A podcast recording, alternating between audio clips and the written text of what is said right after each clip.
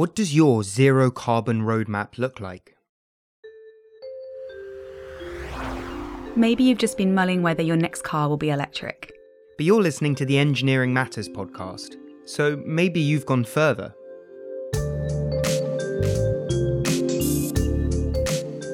You've perhaps been monitoring your power use with a smart meter, identifying where the worst waste occurs, giving yourself a baseline to measure progress against. Or tracking energy prices and grants, working out when it's best to switch to a heat pump. Or how to insulate your home to receive the most benefit from that switch. At home, the road to net zero is normally simple. Replace directly used fossil fuels with electric power, keep that power use efficient, and source it from renewables. But in the wider world, our path to net zero is not always so simple. Some processes require so much power that they cannot be fueled from the grid.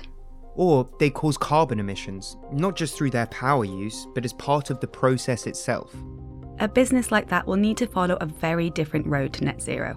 And for those industries that need to look beyond electrification, these roads can converge, potentially snarling progress, as different sectors all try to take the same constricted route away from fossil fuel use. Countries must consider this in their own roadmaps. They must ensure supplies of a mix of green fuels, sufficient for every industry that needs them. They must contend with competing priorities, focusing investment on sectors where it will produce the most drastic cuts in emissions and they must ensure that local businesses' investments in low carbon technologies are not undermined by cheap imports from rivals with less rigorous regulations.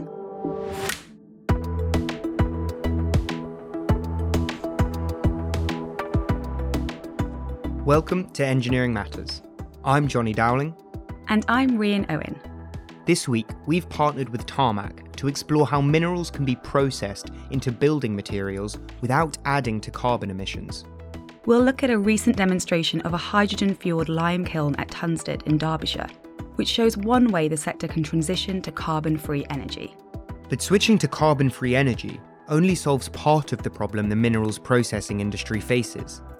The bigger challenge lies in the chemical reaction that turns lime into quicklime which releases vast amounts of carbon. This must be captured and stored if the sector is to achieve net zero. Hydrogen production and carbon capture are emerging technologies. Green hydrogen production will require significant investment, as will the creation of carbon storage facilities. Both will need new or upgraded distribution networks to get hydrogen into facilities and carbon dioxide out.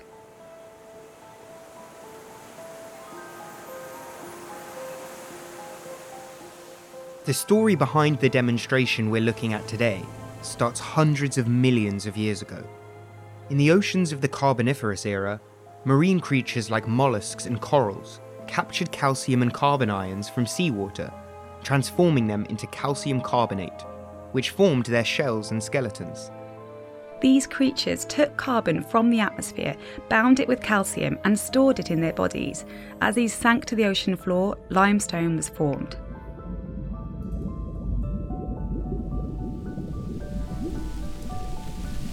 Millions of years later, a different biological process saw ancient trees, often giant ferns, capture carbon from the atmosphere and through photosynthesis, use it to grow. When this vegetation died without decomposing, either because there was just so much of it in swamp like conditions, or, as some scientists now argue, because the microbes and fungi had not yet evolved the means to break it down, this vegetation formed fossil fuels humans learned that calcium carbonate could be burned at high temperatures to release the carbon from lime, turning it into calcium oxide or quicklime. This highly reactive material can be used in the construction industry and in a range of industrial and consumer products, as Tarmac lime plant manager Andy Flanagan explains. Well, for those that don't know, uh, lime is one of the oldest chemical processes in the world. It's produced by heating up crushed limestone calcium carbonate to above 950 degrees in a kiln. The calcium carbonate releases CO2, leaving the calcium oxide, which is the quicklime. The quicklime produced in the kiln can then be further processed to produce calcium hydroxide or ground into powders.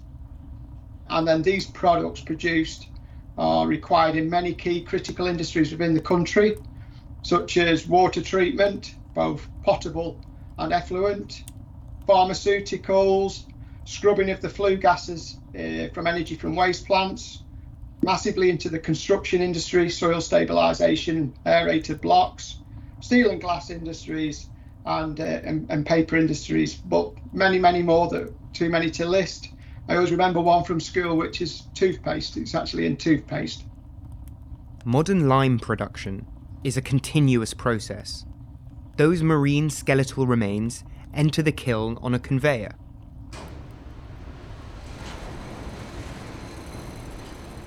Fossil fuels are burnt, providing the heat needed to produce calcium oxide. Both the chemical process and the fuel used release carbon dioxide that has been stored by nature for hundreds of millions of years. We've got various kiln sets within the within the tarmac lime business. The roughly produce in each kiln will produce between 250 and 400 tons of calcium oxide per day. From a lime operation, it's, it's a continuous process. It's a continuous tw- process, 24 7 365 days a year. So we, we run the run the sites on a continuous shift pattern. In lime production, there's two main sources of CO2. We've got the processed CO2 itself, which is unfortunately unavoidable. To produce calcium oxide, we need to drive off the CO2. Uh, and depending on the lime quality, 1,000 kilograms of calcium carbonate, limestone, will produce 560 kilograms of calcium oxide, the finished product quicklime. Therefore, the remaining 440 kilograms is CO2, which is produced and goes up the, unfortunately, currently up the stack, which is why we, we're really working heavily on how we capture the processed CO2. As Andy says, the release of carbon dioxide through the chemical process of producing quicklime is unavoidable. But the other source of carbon emissions, fuel, can be addressed. And that's what Tarmac and its partners at the Minerals Product Association, or MPA, first set out to address with the recent trial, which was backed by the UK government. Diana Casey is the Director of Cement and Lime and Energy and Climate Change at the Mineral Products Association the government have been keen to understand um, or to accelerate fuel switching in, in across different industrial sectors. And they had some funding to support trials and feasibility studies first, actually, and then some demonstrations of different fuel switching options. And MPA was successful for three lots of funding, actually. First of all, a feasibility study looking at fuel switching in the cement sector, and then leading on from that, two studies, one in cement and one in lime, testing that fuel mix. So from for the cement side, we actually split our demonstration into two. So we tested hydrogen and waste biomass in a cement kiln, and then we tested the use of plasma or electrical heating in a cement calciner. And these are different parts of the cement manufacturing plant. And then on the lime side, we tested the use of hydrogen to replace natural gas. The aim of the trial was to make an incremental switch from natural gas to hydrogen. And it was looking at testing not just the impact on the lime product quality, but also what the impact on the kiln system might be. We also used it to understand more about the regulatory constraints around the use of hydrogen and also how the hydrogen could be delivered to the site and the costs involved in that. The sector relies heavily on natural gas. Removing this from the process would have a significant impact on its emissions. But it will not be able to switch over to 100% hydrogen overnight. Generation and distribution capacity will be built up over time so kilns must be able to accept increasing concentrations of hydrogen mixed in with natural gas over a period of years. Within Tarmac, we're, we're naturally gas fired. We're looking at approximately one third of the CO2 produced comes from the fuel, and two thirds of the CO2 produced comes from the process. So we can, from a carbon reduction perspective, we've we've got to look at both areas of how we we can reduce our impact.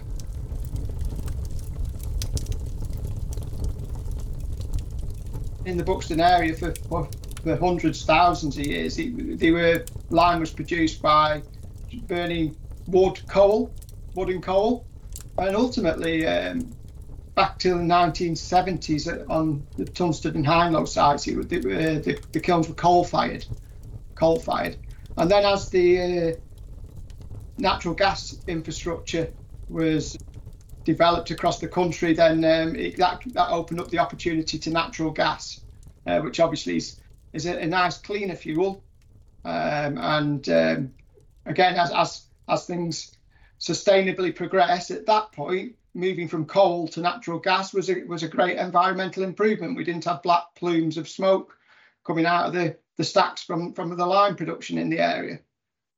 But now we're moving, need to move to the next stage. So Tarmac volunteered to carry out the hydrogen trial on one of its shaft kilns in, in, in Tunstead with a notion that if successful, any learns could be carried through to other perceived easier kiln operation like a, a parallel flow PFR kiln. We determined that if we could successfully burn a blend or 100% hydrogen on a shaft kiln, it would then be able to be transferred to the other kiln uh, types that, within the, the BLA companies. The trial was supported by the UK government initially through BEIS, the Department of Business, Energy and Industrial Strategy.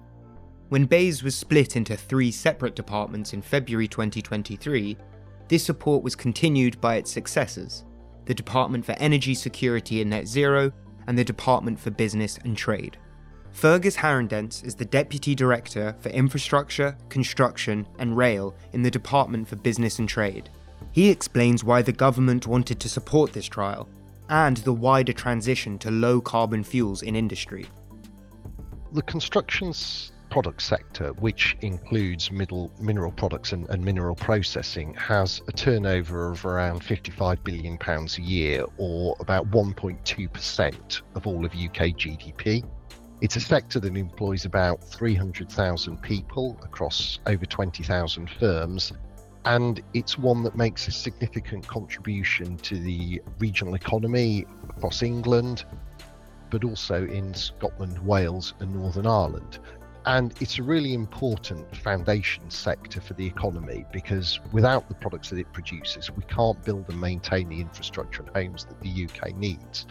And it's also a sector that supplies other sectors with key products, for example, things like the pharmaceutical sector, as well as helping to improve the environment through recycling waste and remediating disused sites.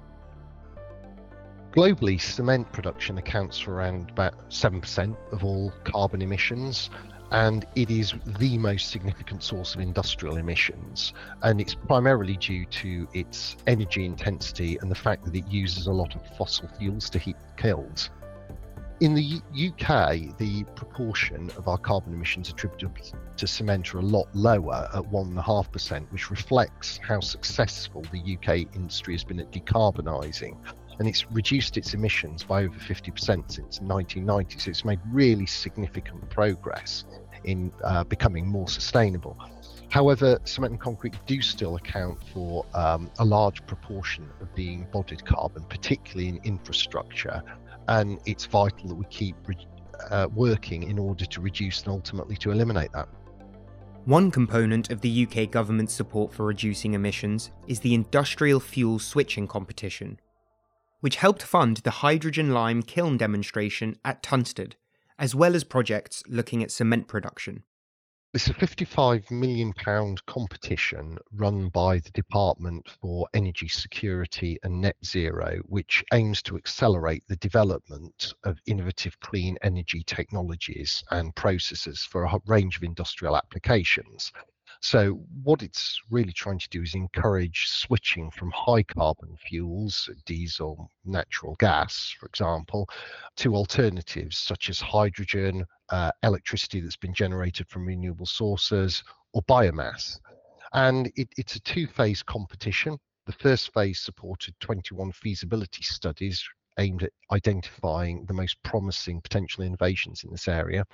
And the second phase, which will run between this year and 2025, aims to support the most promising projects to develop further and move from the, the, the state of effectively successful experiments to technologies that are not that far removed from the market.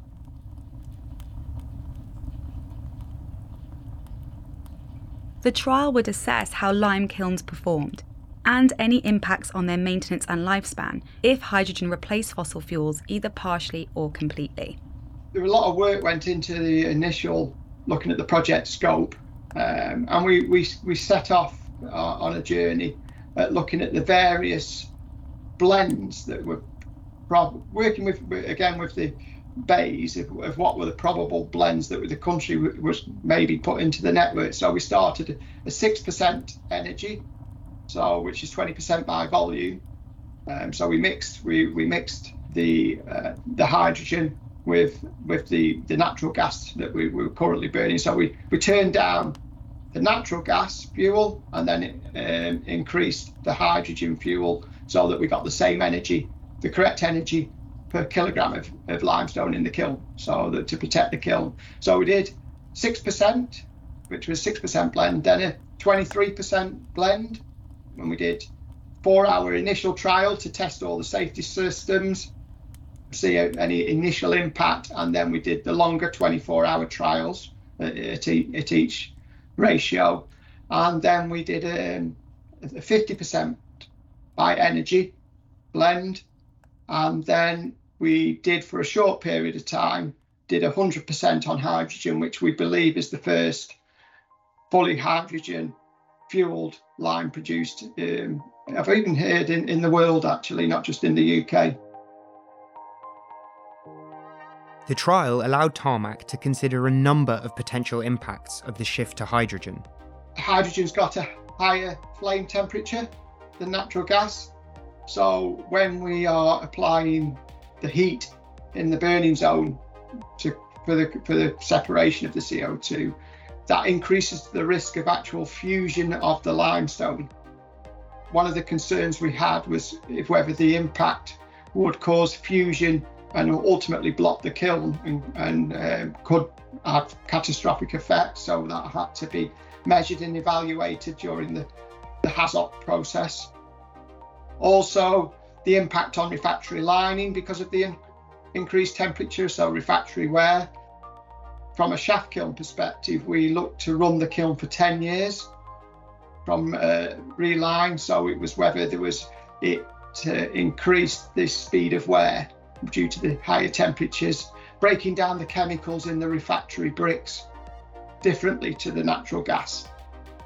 The third area that we needed to, to manage really from an operation was that when you burn hydrogen, we it obviously gives off water so we needed to measure the impact of that within the exhaust systems and the bag filters for corrosion due to the increased moisture in the waste gas. As Andy and his colleagues gradually increased the hydrogen composition of the fuel used for the kiln, they saw what they wanted to see nothing. How this was measured as a, a real success was that it was one of the projects that you didn't want to see change we we actually wanted to see consistency with with with natural gas operation. The success was seeing no change or limited change to the operation. Certainly through the blended trials, they uh, we saw very little change.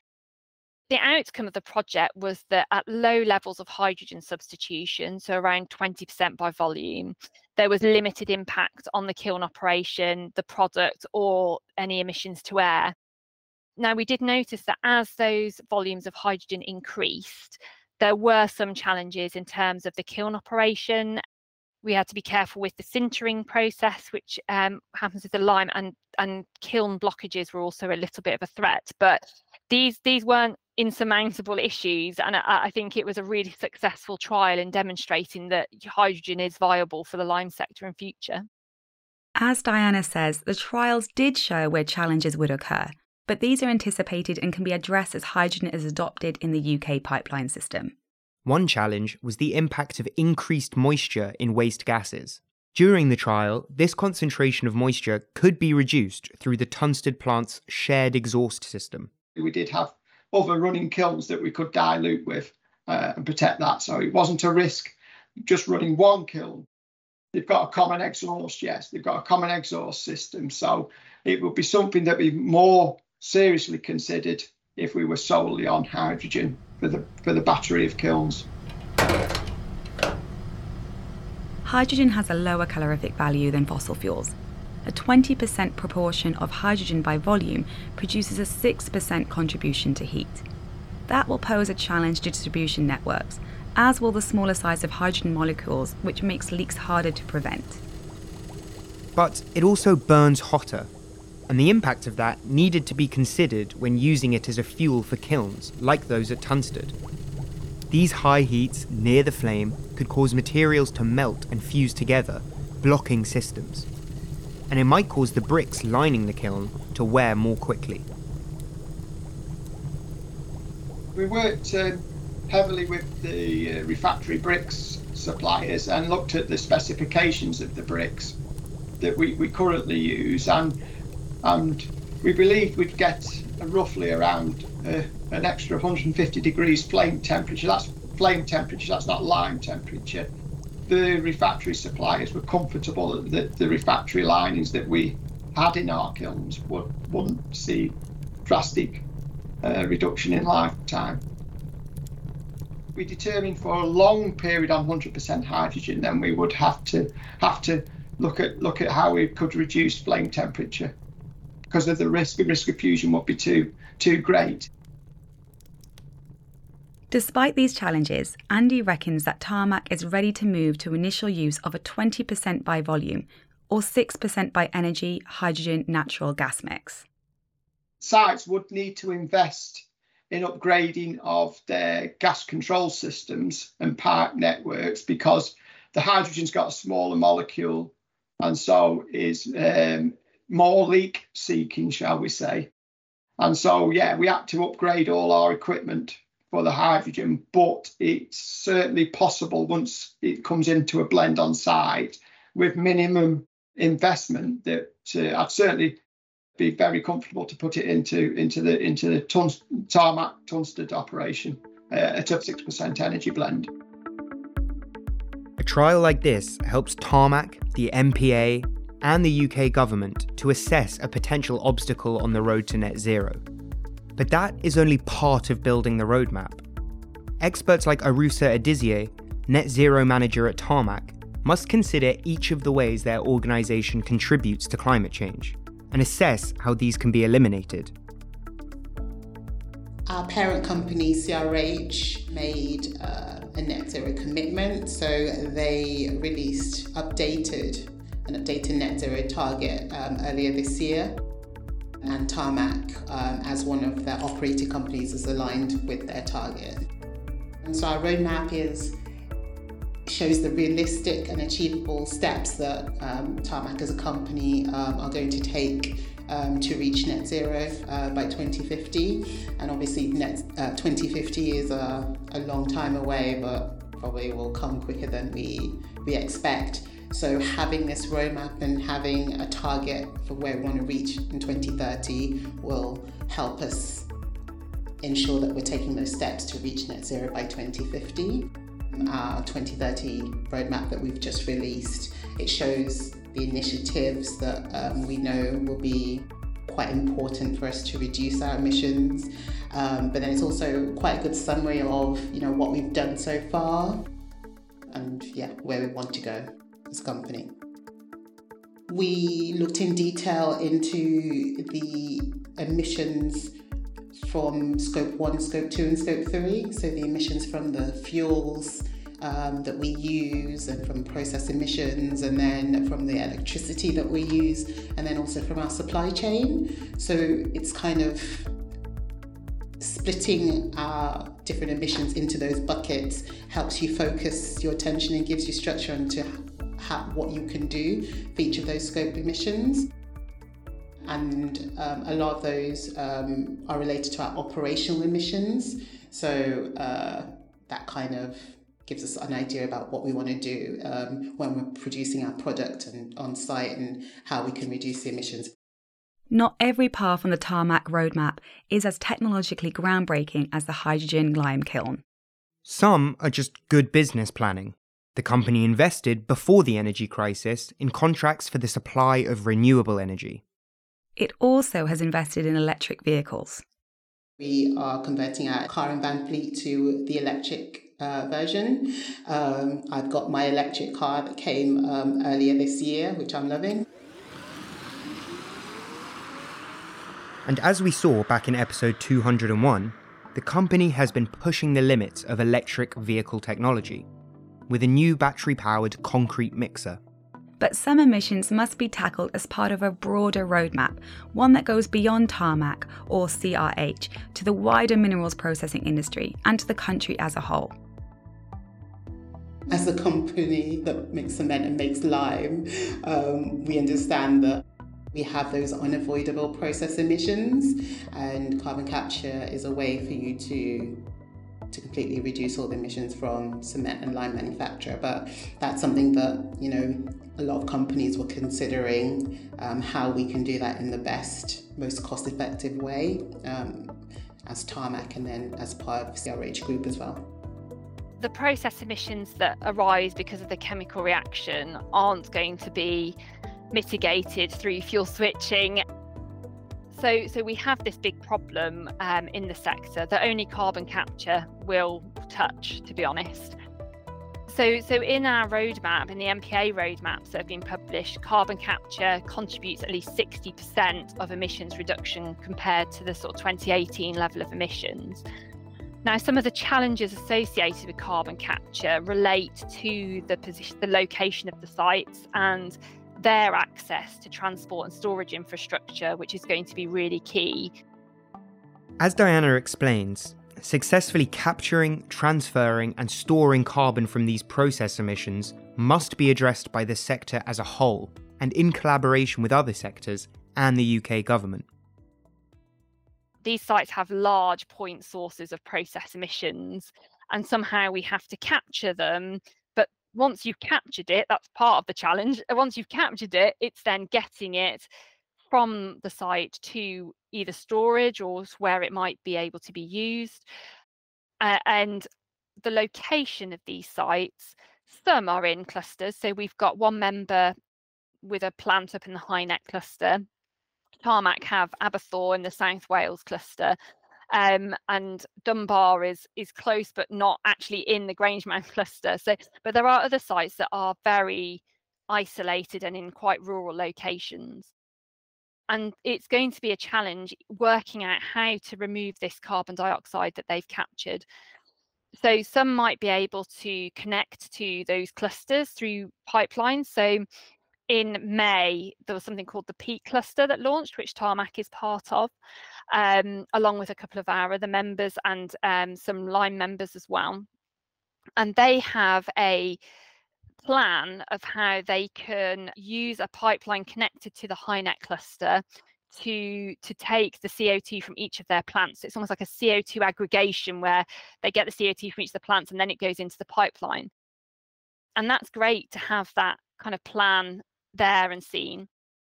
Other sites might be looking at having to rail their CO2 off the plant or even use trucks to take the CO2 off the plant.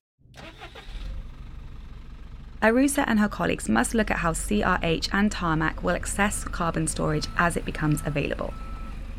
We have a global um, technical team who are working, who are dedicated to um, carbon capture, understanding the different uh, options, different technologies, having those conversations with uh, various companies. and they will um, make that decision and share that with the different operating companies and will um, take into account you know, different environments. And they're also working with peers outside the company. We are part of the uh, peak cluster, and that relates back to what we we're talking about in terms of collaboration. So, um, cement and lime manufacturers in the region uh, um, sharing their understanding and sharing their knowledge to develop those uh, that carbon capture pipeline. It's all about collaborating with each other, and that's the only way that we'll definitely reach net zero and definitely reduce our emissions in these clusters that we have. Carbon capture is an emerging sector. So too is hydrogen production. The UK government is working to support the development of green hydrogen in order to help meet the demands of sectors like lime and cement production that cannot rely on electric power. The Tunstead trials form part of this strategy, Fergus explains. It was consistent with our strategic policy objectives in relation to decarbonisation, but also uh, helping to support the transition to the hydrogen economy. And that links in with the other strategic objective of ensuring the adequate supply of affordable energy within the UK. This was a high quality project with very considerable potential, not just for TOM, but also for, for wider use across the industry, uh, potentially into other sectors. But it could also become uh, a, a, a product that could ultimately help us to create the hydrogen economy by creating a market demand for hydrogen in the UK. The transition to hydrogen also forms part of the UK government's own net zero roadmap.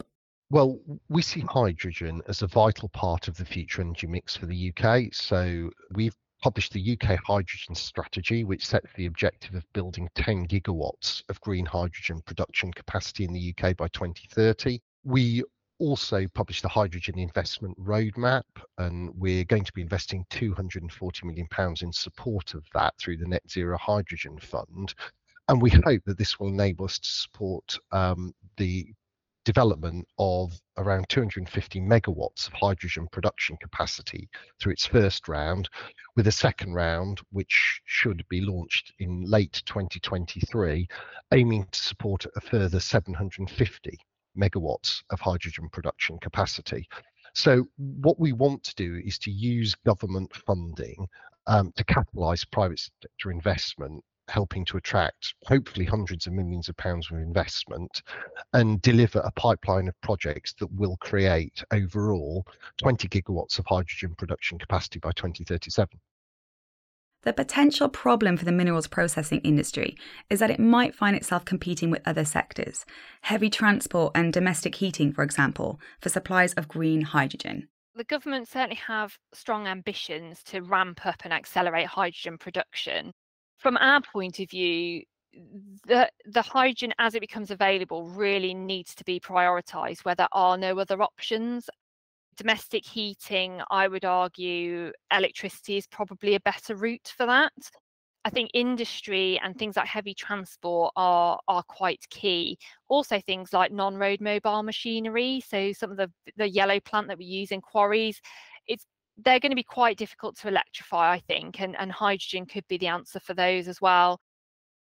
I think in in the short term, um, because of the lack of infrastructure and the fact that we haven't got a developed hydrogen economy, the priority is going to be investing in production capacity, probably infrastructure related to sites where there is a concentration of demand, and actually trying to create a sufficient level of demand for hydrogen that you start to get a viable hydrogen economy.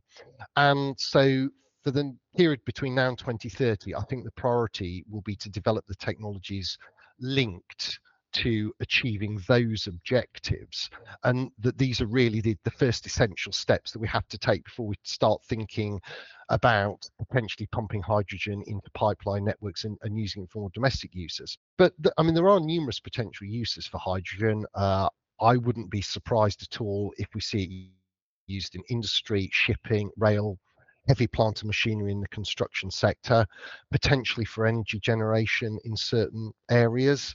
it's quite hard to see which of these um, technology these areas will develop first and the extent to which hydrogen will become the source of energy that those use whether it will be almost the, the sole source whether it will be um, part of a much wider energy mix and ultimately i suspect the market will make those choices rather than government but in the short term, I would say that the main uses are likely to be where the production and, and consumption of hydrogen can occur quite close together simply because it minimizes the infrastructure and transportation costs for everybody.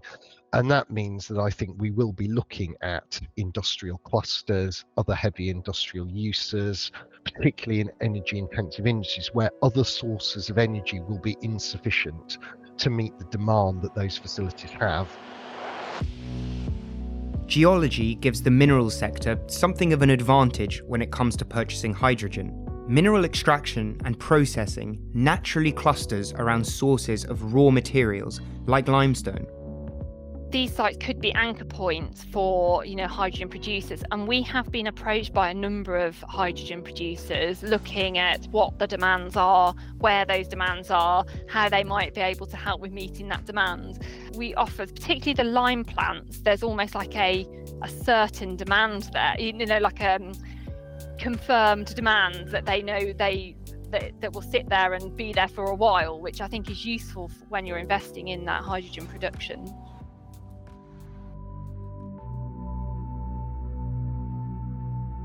Completing the journey to net zero will require everyone to have a roadmap. Tarmac's roadmap will see it switch to electric vehicles, powered by renewables, and improve energy efficiency across the business. It will replace fossil fuels at kilns with green hydrogen, and it will explore how process carbon can be captured and stored, as well as reducing the carbon from other manufacturing processes, such as asphalt production. Warm mix asphalt, which uses less energy to heat, is now the standard product.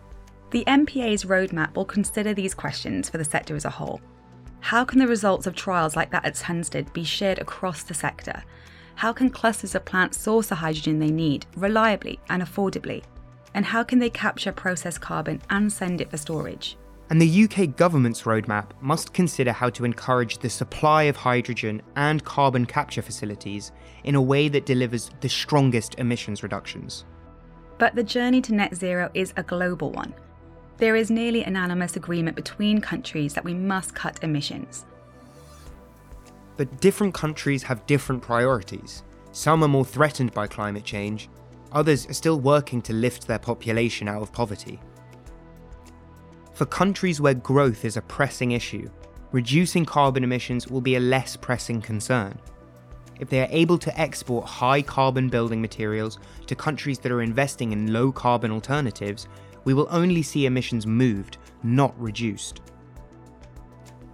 This competitiveness aspect of decarbonisation is, is really important for our sector the UK has already seen cement imports increase in terms of market share. So now we're about 26% of the market is from imports, and that's just been a steady increase over the last couple of decades. So, so this is really key for us. We would like to see a carbon border adjustment mechanism. So, so this is a carbon tax at the border that is paid on the embodied CO2 of imports coming into the country. And the idea is that those imports are then just paying the same as what we pay as domestic producers. And then the customer won't see a difference if you, in terms of the cost, and instead they can start selecting in terms of other other things like hopefully carbon. Other countries have already started taking steps to protect local producers from dumping of low cost, high carbon materials. We've seen with the EU that are also driving a kind of carbon border adjustment mechanism policy that it has got those countries that export into the EU thinking about their own carbon agenda and carbon policy because you know by by putting a carbon price in their own country they can mitigate some of that cost. And it's just been quite interesting to see kind of some of the reactions to to that Shortly before this episode first aired, in August of 2023, the Australian government announced that it was looking to develop a cross border adjustment mechanism which would ensure a level playing field for its own low carbon producers.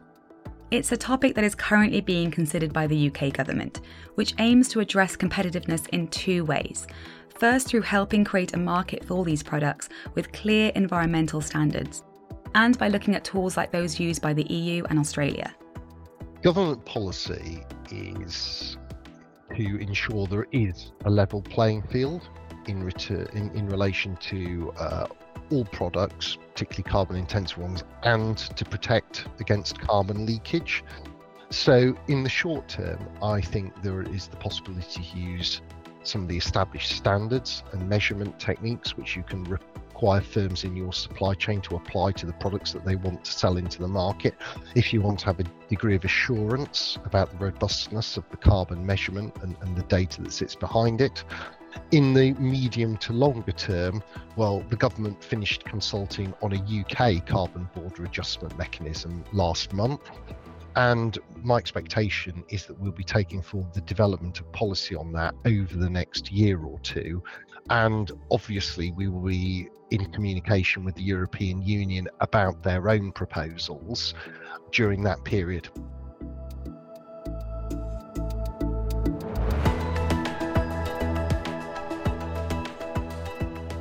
Engineering Matters is a production of Reby Media.